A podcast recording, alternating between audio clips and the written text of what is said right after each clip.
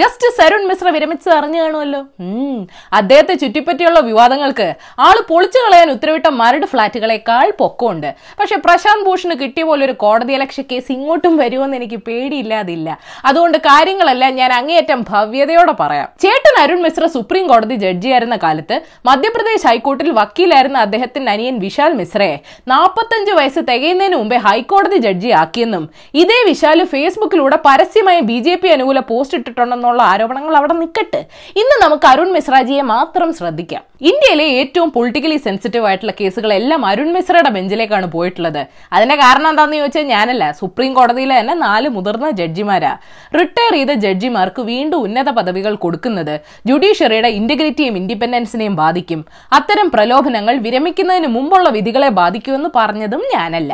മോദിജിയുടെ സ്വന്തം അരുൺ ജെയ്റ്റ്ലിയാണ്. രണ്ടായിരത്തി പതിനാലിൽ മോദിജി അധികാരത്തിൽ കയറി ഒരു മാസം കഴിഞ്ഞപ്പോഴാണ് അരുൺജി സുപ്രീം കോടതി ജഡ്ജിയായത്. പുറകെ കൈവച്ച സഞ്ജീവ് ഭട്ട് കേസ് രഞ്ജൻ ഗൊഗോയ്ക്കെതിരെയുള്ള ലൈംഗികാരോപണ case justice Loya case medical college scam case Birla Sahara papers case അതിൽ കൈകടത്തിയെന്ന ആരോപണമുള്ള കെ വി ചൗധരിയെ ചീഫ് വിജിലൻസ് കമ്മീഷണർ ആക്കിയ കേസ് ഭൂമി ഏറ്റെടുക്കൽ നിയമത്തെ സംബന്ധിച്ചുള്ള കേസ് അദാനി ഗ്രൂപ്പുമായി ബന്ധപ്പെട്ട കേസുകൾ ഹരൺ പാണ്ഡ്യ കേസ് അമിത് ഷായുടെ മകൻ ജയഷായെ മാധ്യമങ്ങളിൽ നിന്ന് സംരക്ഷിക്കാനുള്ള കേസ് ഭീമ കൊരഗാവ് കേസ് കശ്മീരിനെ സംബന്ധിച്ചുള്ള കേസുകൾ പ്രശാന്ത് ഭൂഷന്റെ കോടതിയലക്ഷ്യ കേസ് ഇതിലൊക്കെ അരുൺ മിശ്രയുടെ നിലപാടുകൾ സുപ്രീം കോടതി സംഘടിപ്പിച്ച അന്താരാഷ്ട്ര സമ്മേളനത്തിൽ പ്രത്യേകിച്ച് കാരണങ്ങളൊന്നും ഇല്ലാതെ ആൾ മോദിജിയെ ആഗോളതലത്തിൽ ചിന്തിക്കുകയും പ്രാദേശികമായി പ്രവർത്തിക്കുകയും ചെയ്യുന്ന പ്രതിഭ എന്നൊക്കെ പുകഴ്ത്തിയ ചരിത്രവുമുണ്ട്. അത്ഭുതം അതല്ല. വിരമിച്ച ദിവസം പോലും അദ്ദേഹം വിവാദം ഉണ്ടാക്കി എന്നുള്ളതാണ് ആളുടെ യാത്രയപ്പ് ചടങ്ങിൽ bar association president Dushyant Dave സംസാരിക്കാൻ അനുവദിച്ചില്ല. ഞാൻ എന്തെങ്കിലും പറയുമെന്ന് പേടിച്ചാണ് എന്നെ മ്യൂട്ടാക്കി കളഞ്ഞത്. ജഡ്ജിമാര് ബാർ അസോസിയേഷനെ പേടിക്കുന്ന അവസ്ഥയിലേക്ക് സുപ്രീം കോടതി തരം താണു. പ്രസിഡന്റ് സ്ഥാനം ഒഴിയുന്നവരെ ഞാൻ ഇനി സുപ്രീം കോടതിയിലെ ഒരു പരിപാടിയിലും പങ്കെടുക്കില്ലെന്ന് ദാവെ ശപഥവും ചെയ്തു. ഷോ സാറേ. സാറ് പ്രശാന്ത് ഭൂഷണെ പിന്തുണച്ചത് അരുൺജിക്ക് പിടിച്ചു കാണില്ല. പോട്ടെ. ഞാനിത് പറഞ്ഞ രാജ്യസ്നേഹികൾ ഇപ്പൊ ഇളകി വരും. എന്നാലും കൂടുതൽ ഡീറ്റെയിൽസ് വേണമെങ്കിൽ ദ വയർ എന്ന മാധ്യമത്തിൽ വി വെങ്കടേശൻ എന്ന ജേർണലിസ്റ്റ് അരുൺ മിശ്രയുടെ സുപ്രീം കോടതി ചരിതം വിശദമായി എഴുതിയിട്ടുണ്ട്. പോയി വായിച്ചു നോക്കിയോ പൃഥ്വിരാജ് പടങ്ങളിലുള്ള ട്വിസ്റ്റിനേക്കാളും വലിയ ട്വിസ്റ്റുകളാണ് അതിനകത്ത്. ഏതായാലും നിങ്ങൾ ഇന്നറിയേണ്ട പത്ത് വിശേഷങ്ങൾ ഇതാണ്. നമ്പർ വൺ കേരളത്തിൽ ഇന്ന് ആയിരത്തി അഞ്ഞൂറ്റി അമ്പത്തി മൂന്ന് കോവിഡ് കേസുകൾ റിപ്പോർട്ട് ചെയ്തു. ഇന്ത്യയിൽ ഇന്ന് എൺപത്തിനാലായിരത്തോളം കേസുകൾ റിപ്പോർട്ട് ചെയ്തു. ആകെ രോഗികളുടെ എണ്ണം നാൽപ്പത് ലക്ഷത്തിലേക്ക് അടുക്കുന്നു. ഇങ്ങനെ പോയ ബ്രസീലിനെ മറികടക്കും. അമേരിക്കയുടെ വാക്സിൻ നവംബറിൽ ഇറങ്ങുമെന്ന് സൂചനയുണ്ട്. മഹാമാരി ഉണ്ടാക്കുന്ന ഉള്ളിലെ പേടി പുറത്തെടുക്കാൻ ഹൊറർ പടങ്ങൾ കാണുന്നത് സഹായിക്കുമെന്ന് സിനിമാ വിദഗ്ധർ പറയുന്നു. ഞാൻ രാവിലെ എഴുന്നേറ്റ് കണ്ണാടി നോക്കും. പിന്നെ ഒന്നിനെയും പേടിയില്ല. നമ്പർ ടു മുഖ്യമന്ത്രി പിണറായി വിജയൻ അമേരിക്കയ്ക്ക് ചികിത്സയ്ക്ക് പോയ സമയത്ത് മുഖ്യന്റെ വ്യാജ ഒപ്പിട്ട് ഫയൽ നീങ്ങിയെന്ന് ബി ജെ പി വക്താവ് സന്ദീപ് വര്യർ ആരോപിച്ചു. അന്നേ ദിവസം ഒന്നല്ല മുപ്പത്തൊമ്പത് ഫയലുകൾ ഒപ്പിട്ടെന്ന് ഐപാഡും തുറന്നു കാണിച്ച് മുഖ്യമന്ത്രി പറഞ്ഞു.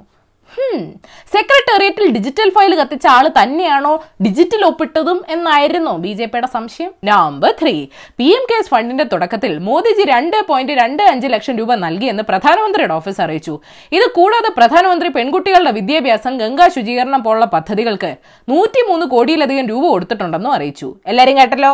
ഫണ്ടിന്റെ ബാക്കി കോടികളുടെ കണക്ക് ചോദിച്ച് ഇനി ആ വേദനിക്കുന്ന കോടീശ്വരനെ നിങ്ങൾ വേദനിപ്പിക്കരുത്. നമ്പർ ഫോർ രണ്ടായിരത്തി പത്തൊമ്പതിൽ ഇന്ത്യയിൽ ജീവൻ ഒടുക്കിയ പത്ത് പോയിന്റ് ഒന്ന് ശതമാനം ആളുകളും തൊഴിൽ രഹിതരായിരുന്നുവെന്ന് നാഷണൽ ക്രൈം റെക്കോർഡ്സ് ബ്യൂറോയുടെ കണക്കുകൾ പറയുന്നു. ഇതിൽ രണ്ട് ശതമാനം അതായത് രണ്ടായിരത്തി അഞ്ഞൂറ്റി എൺപത്തിയൊന്ന് പേര് ജീവൻ ഒടുക്കിയത് തൊഴിലില്ലായ്മ കാരണമാണ്.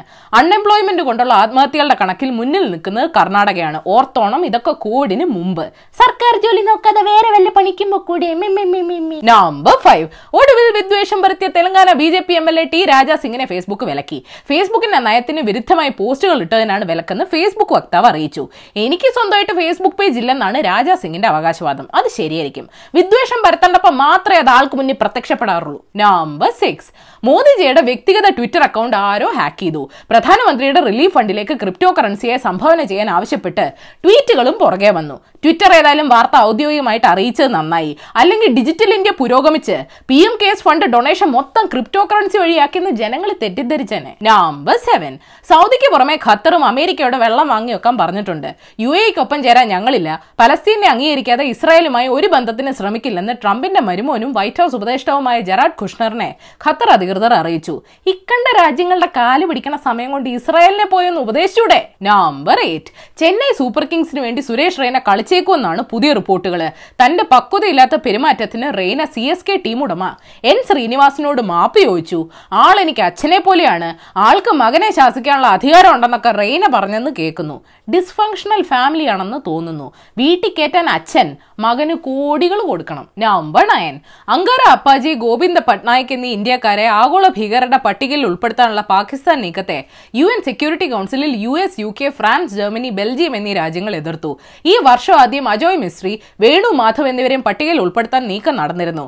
പട്ടികയിലേക്ക് പേരുകൾ ചേർക്കാനുള്ള ഉത്സാഹം അതിലുള്ളവരെ പിടിക്കാൻ കൂടെ കാണിച്ചിരുന്നെങ്കിൽ നന്നായിരുന്നു. നമ്പർ ടെൻ റഷ്യയിൽ വളരെ നിഗൂഢത നിറഞ്ഞ ഒരു റേഡിയോ സ്റ്റേഷൻ ഉണ്ട് പേര് M D Z H B ആയിരത്തി തൊള്ളായിരത്തി എഴുപത് മുതൽ നാലായിരത്തി അറുന്നൂറ്റി ഇരുപത്തഞ്ച് കിലോ ഹെർട്സ് ഫ്രീക്വൻസിയിൽ ഇത് പ്രവർത്തിക്കുന്നുണ്ട്. പാട്ടും മേളമൊന്നുമില്ല